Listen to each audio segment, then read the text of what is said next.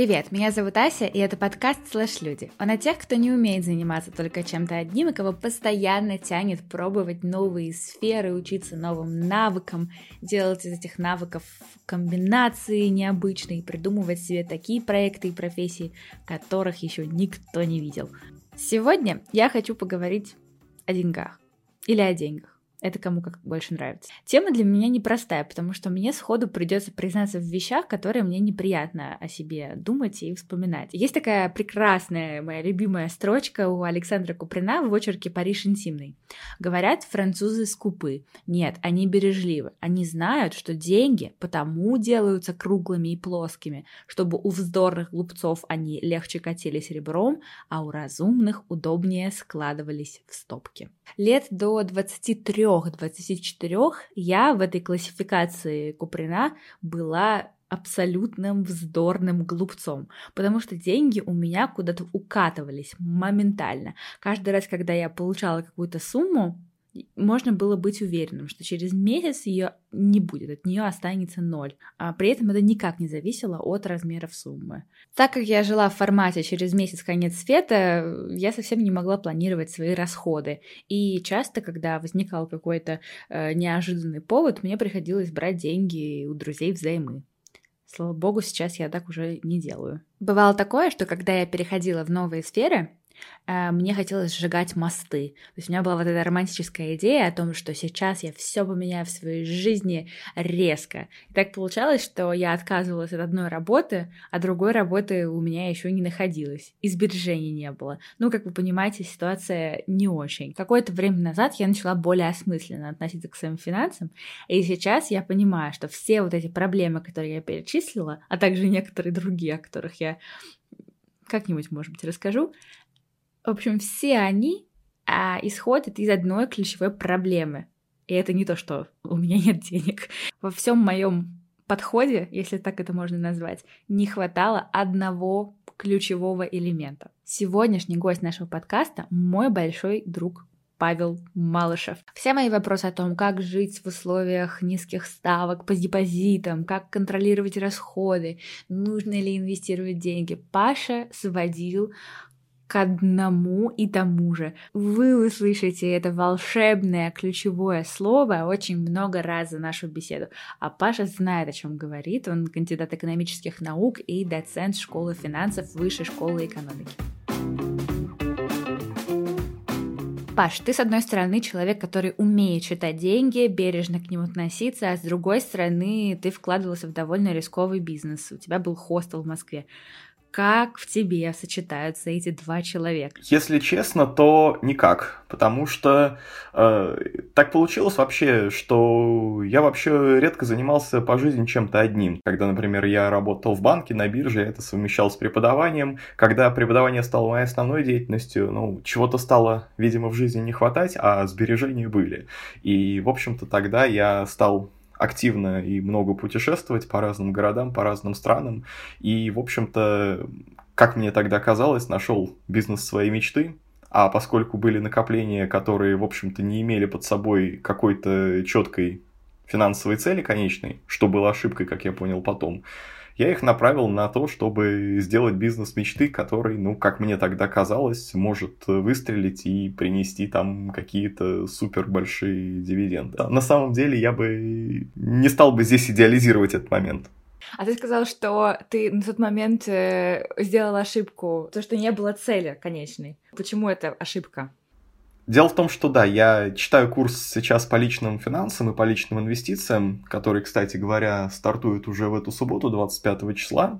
Если кому интересно, такая маленькая реклама, да, и если кому интересно, на сайте Школы финансов Высшей школы экономики а, вы можете записаться на этот курс. Его читаю я вместе с Еленой Владимировной Черковой, которая является управляющим фондом акций в группе компании «Мовчина» достаточно интересно для всех, кто хочет приумножить свой капитал. Так вот, все, реклама закончилась. Поэтому сейчас, э, когда я тоже, вот, в общем, готовясь к этому курсу, во многом подтянул матчасть, с чего я всегда начинаю? Я начинаю с того, что, вообще говоря, инвестиции ради инвестиций, ну, это, наверное, какое-то странное явление, да, потому что всегда первично финансовые цели. То есть сначала ты ставишь перед собой какую-то финансовую цель, затем смартируешь эту цель, да, то есть делаешь ее, в общем-то, более конкретной, а, ограниченной по времени, понимаешь, э, какие ресурсы тебе нужны для достижения этой цели, понимаешь вообще, выполнима ли она, достижима ли она. И только после того, как ты поставил финансовую цель, ты уже начинаешь строить, собственно говоря, план инвестиций под эту финансовую цель. Цель, цель, цель. Вот какое слово Паша повторял чаще всех остальных во время нашего разговора. И причем Паша говорил не просто о финансовой цели, а об о господи, а об отсмартированной финансовой цели. Это необычное слово образовалось от названия подхода а, к постановке целей SMART. В соответствии с ней любая финансовая цель должна быть конкретной, измеримой, ограниченной по времени, достижимой и значимой для того человека, который ее ставит. И есть еще а, одна вещь, о которой хочется сказать. Это, скажем так, пирамида финансовых потребностей. Все, например, знают э, такую вещь, как пирамида Маслоу в экономике. Если кто не знает, то основная идея заключается в том, что все потребности человека, они делятся на определенные категории от наиболее базовых, например, там потребность в еде там, или в защите, в безопасности, до потребностей в самореализации. И идея в том, что нельзя прийти к удовлетворению потребностей более высокого уровня, пока не удовлетворены потребности более низкого уровня. Человек, которому нечего есть, он не будет думать там об общении, социализации и так далее. Он будет заниматься поиском пропитания. И когда мы говорим об инвестициях, мы опять же тоже здесь выстраиваем некую пирамиду, аналогичную с финансовыми целями. Да? То есть базовые финансовые цели, например, будет это обеспечение каких-то текущих платежей обязательных. Да? То есть если вы не покрываете ваши текущие обязательные платежи, то вам нечего думать ни о сбережениях, ни, о, ни, ни об инвестициях.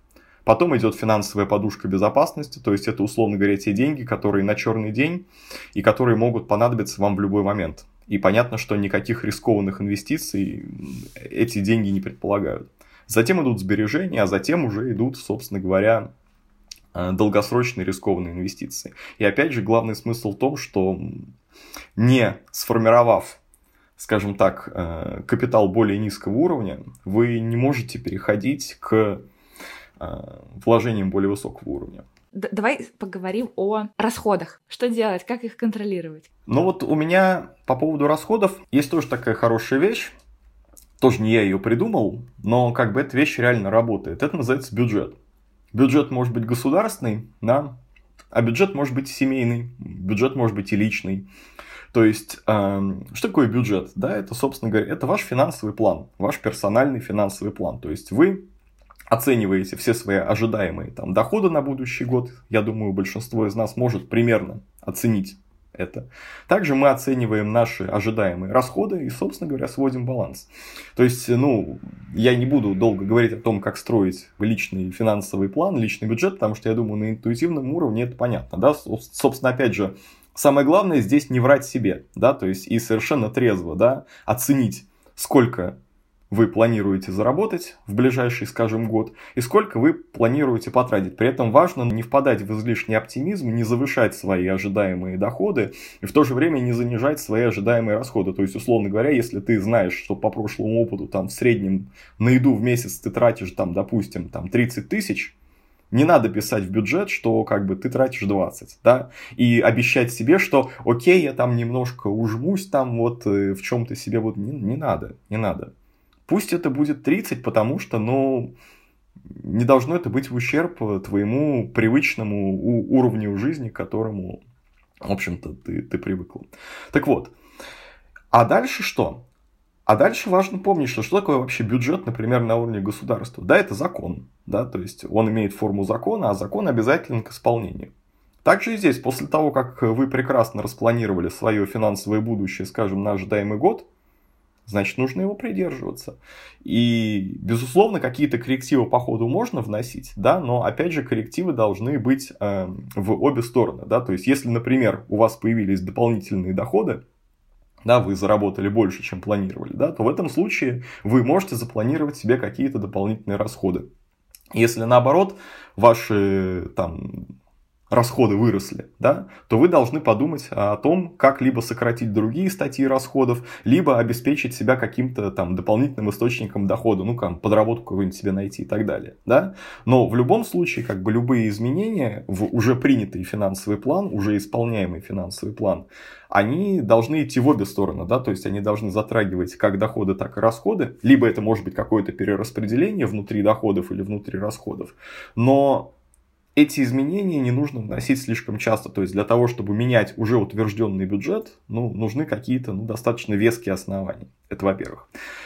Ну а во-вторых, и, пожалуй, наверное, самое важное, наверное, это должно было вообще быть в первых, это дисциплина. Потому что это есть сплошь и рядом, и признаюсь, ну как бы я и сам здесь отчасти грешен, да, мы прекрасно, допустим, в новогодние праздники спланировали свой бюджет. Он красивый, он реалистичный, мы его хорошо соблюдаем январь-февраль, а потом наступает весна, и, в общем-то, что-то происходит, что мы как-то забиваем на него.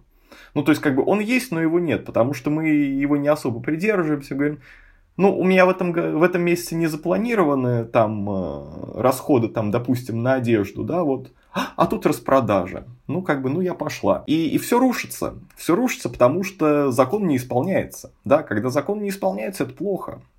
И получается, что, в общем-то, бюджет, который не исполняется, ничем не отличается от той ситуации, когда его нет совсем. Поэтому после того, как вы это все распланировали, потратили вообще свое время, да, силы, ну, наверное, нужно его придерживаться. И, кстати говоря, в общем-то, опять же, наверное, не открою секрета, самые финансово успешные люди – это те, которые остаются верны своим принципам и которые соблюдают финансовую дисциплину на протяжении всей своей жизни. Пожалуй, самый яркий пример там у Уоррен Баффет. Действительно человек, который уже 50 лет исповедует одни и те же принципы и неукоснительно им следует. Один из богатейших людей мира. Такая интересная штука случилась. Сейчас э, ставка по депозитам очень низкая, она даже не покрывает инфляцию. Вот как в такой ситуации копить деньги? А, мне кажется, Ася, ты уже можешь сама ответить на этот вопрос. Во-первых, нужно поставить финансовую цель. Потому что свободных денег никогда не бывает. Свободных денег быть не должно ни в коем случае, потому что свободные деньги имеют тенденцию исчезать в никуда, и ты потом сама не поймешь, куда они исчезли. Да? То есть э, любые инвестиции должны работать прежде всего на финансовую цель. И, безусловно, ставки меняются. Сейчас на фоне кризиса, в общем-то, во всех странах, не только в России, ставки упали, где-то они упали даже до значений близких к нулевым. То есть вообще в принципе нет никакой разницы держать деньги под подушкой или держать их в банке, там, если ставка там 0,1%, как, например, в некоторых европейских странах. То есть у, на, у нас с нашими там четырьмя с чем-то процентами, которые сейчас можно получить по вкладу, знаете, у нас еще не такая плохая ситуация, да. Но, э, опять же, я могу сказать, что даже несмотря на снижение процентных ставок, ты будешь удивлена, но вообще объем вкладов в банках у нас постоянно растет. Вот я недавно делал исследование, э, скачивал статистику. Вот сейчас, между прочим, мы достигли рекордных 25 триллионов рублей в рублях и еще где-то порядка 10 триллионов в валюте. Итого где-то 35 триллионов рублей у нас граждане держат на банковских вкладах. Это несмотря на то, что на протяжении последних лет ставка постепенно снижается но мы находимся на рекордном показателе. Дураки ли эти люди? Нет, не дураки. Что у нас сбережения имеют далеко не все люди, то есть, в принципе, как в среднем где-то каждый четвертый у нас в стране только имеет сбережения. И при этом даже внутри самих сбережений очень большая дифференциация, то есть там есть и сверхбогатые люди, да, и как бы есть те, у кого там, скажем, сбережения там имеет, там, не знаю, 100 тысяч рублей. Но не в этом суть. Суть в том, э, что, опять же, стиль инвестиций, стиль накоплений должен соответствовать финансовым целям. Допустим, будем оптимистами, скажем, через полгода мы надеемся, что все границы откроют, и мы сможем снова путешествовать по Европе. Допустим, ты запланировала себе поездку на новогодние праздники куда-то, да, то есть через, через полгода, скажем, да. И понятно, отсмартировав эту цель, ты поняла, что, допустим, каждый месяц ты должна на нее откладывать, скажем, по 25 тысяч чтобы к энному дню, да, у тебя было там сколько-то денег. Но Я думаю, что альтернативы фиксированному проценту для тебя нет. Почему? Потому что, ну, не в акции же вкладываться. Никто не знает, как поведет, поведет себя курс акций через полгода. Это не дано предсказать никому, даже Уоррену Баффету. О чем, кстати, он сам абсолютно честно в своих эссе признается. То есть он вообще не занимается прогнозированием курсов акций, курсов акций. И его инвестиции, они рассчитаны на перспективу очень долгую. Он говорит, что в принципе оценивать результативность инвестиций в рискованные активы можно как минимум на горизонте 3 года, а лучше 5 лет а у него горизонты вообще гораздо больше. То есть, если ты хочешь иметь какую-то фиксированную сумму через полгода, то у тебя нет альтернативы инвестиции либо в банковский срочный вклад, либо, что, кстати, тоже сейчас хорошая альтернатива, а, это накопительный счет. То есть сейчас многие банки предлагают разные карточные продукты, которые, в общем-то, позволяют, э, скажем так, достичь большей гибкости э, по части э, сбережений. Почему? Потому что когда ты открываешь банковский вклад, да, то ты фиксируешь срок, да, например, 6 месяцев. И если ты заберешь хотя бы на день раньше, ты теряешь все проценты. А многие банки не буду сейчас заниматься рекламой, но я думаю, каждый в состоянии это посмотреть на сайтах. Много разных карт предлагается, и к ним открывается накопительный счет, на который можно в любой день положить деньги, и в любой день можно их снять. И проценты будут начислены именно вот за тот срок, когда деньги фактически на этом счете находились. Причем ставки там вполне себе сопоставимы со ставками по срочным вкладам. То есть они чуть-чуть ниже, но как бы это совершенно не критично. Но если речь идет, конечно, о создании твоей будущей пенсии, с которой ты будешь снимать по 50 тысяч по достижении некоторого возраста, пока еще довольно далекого, то здесь, конечно, мы говорим о принципиально других инструментах, и прежде всего мы говорим об инвестициях в акции, причем не обязательно это будут, например, акции российские. Да, но это отдельная тема, это отдельный мир, и он, мне кажется, заслуживает отдельного разговора. Но опять же, отвечая на твой вопрос, все идет от цели. И цель диктует то, во что ты вкладываешься. И, безусловно, э, не стоит ни в коем случае рисковать и вкладываться в какие-то инструменты с непредсказуемым движением цены в краткосрочной перспективе. Будь то валюта, будь то какие-то ценные бумаги. Если срок достижения твоей финансовой цели, ну, скажем так, меньше, чем несколько лет. Я как человек, который себя уже знает и понимает, что мне часто хочется менять сферы, а это значит, что иногда у меня может просто отсутствовать активный доход, а мне может захотеться иметь сумму, которая, например, будет позволять мне 6 месяцев не работать. Вот такую цель можно отсмартировать? Это нужно отсмартировать, потому что это как раз та самая финансовая подушка безопасности, это тот самый второй уровень пирамиды финансовых потребностей, который э, должен быть у человека. Да, первый, напомню, это покрытие обязательных регулярных платежей, да, будь то там, не знаю, коммунальные платежи, аренды квартиры там и так далее, да. А второй уровень как раз до сбережений и до инвестиций, это как раз та самая финансовая подушка безопасности, которая обеспечит, э, в общем-то, покрытие э, твоих э, регулярных расходов, если по каким-то причинам, а, жизнь, понятно, непредсказуема, да, если по каким-то причинам ты лишаешься источника своего основного дохода. И действительно рекомендуется, чтобы эта сумма покрывала от 3 до 6 твоих средних ежемесячных заработков. И, разумеется, эта сумма, поскольку она может понадобиться в любой момент, да, опять же, да, жизнь непредсказуема, то э, эту сумму всегда нужно держать в наиболее ликвидных как раз э, сбережениях. И здесь, как бы, опять же, повторюсь, э, на мой взгляд, альтернатива такому вот сберегательному накопительному счету, с которой можно в любой день снять деньги без потери процентов, мне кажется, здесь альтернативы нет. Поэтому да, финансовая подушка это то, что каждый из нас, я считаю, просто обязан иметь. И вот э, события последних месяцев показали, ну, собственно говоря, важность этого, когда действительно многие люди лишились да, своего основного э, дохода, и те, у кого не было той самой финансовой подушки, которая в течение нескольких месяцев позволила бы им сохранять их привычный образ жизни, к сожалению, эти люди были вынуждены, ну, искать разные способы ее компенсации, да, и не смогли безболезненно этот период пережить. Я все-таки про инвестиции задам очень маленький вопрос. Имеет ли смысл, конечно, если у тебя есть долгосрочная цель, ну, мы это уже поняли, э, имеет ли смысл инвестировать э, какую-то небольшую сумму сначала, ну, например, там 50 тысяч рублей? С любой суммы можно начать инвестировать. Никаких здесь ограничений по суммам вообще нет и быть не может. Более того, э, есть еще такая магическая вещь, которая называется формула сложных процентов. Да, это когда начисленные проценты каждый там, год или каждый месяц прибавляются к основной сумме, да, и сами, по, по сути, становятся основным капиталом. И э, с каждым периодом, по сути, идет не линейное, а такое экспоненциальное увеличение твоей суммы. Можешь посчитать как, как-нибудь при желании на досуге, во сколько превратятся твои 50 тысяч через 30 лет, если ты будешь ежегодно как бы их э, инвестировать хотя бы по ставке, допустим, 5% годовых. Ты будешь удивлена, во сколько они превратятся. Потому что вот эта вот магия сложных процентов, она как раз работает именно на длительных сроках когда проценты уже начинают начисляться на проценты, и, в общем-то, основная часть твоего капитала становится не то, что ты давносишь извне, а то, что деньги, собственно говоря, сами делают деньги. Поэтому начинать можно абсолютно с любой суммы. Паша, расскажи напоследок, над какими краткосрочными и долгосрочными целями ты сейчас работаешь лично для себя? В этом году так получилось, что, в общем-то, я не имею возможности планировать свой отпуск э, по поводу того, по известным причинам, в общем.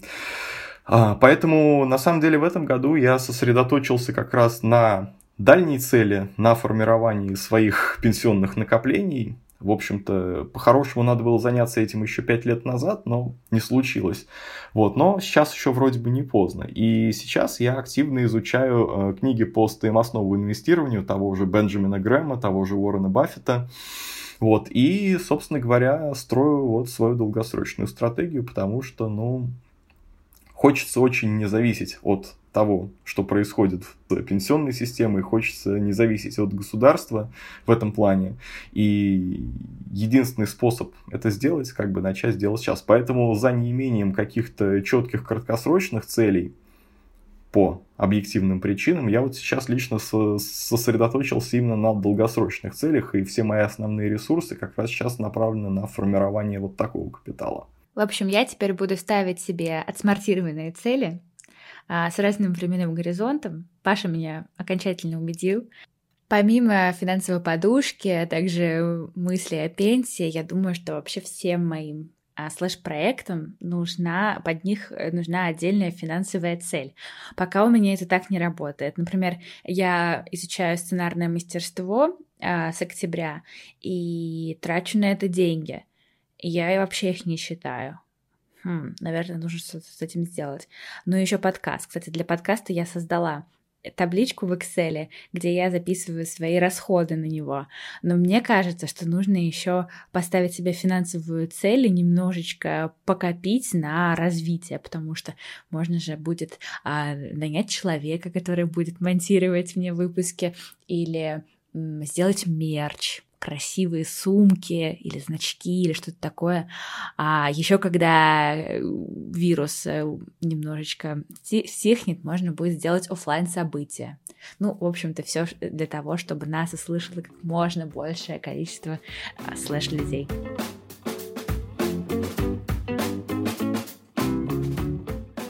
А на следующей неделе у нас большое событие, финальный эпизод первого сезона. Я надеюсь, вы не пропустите.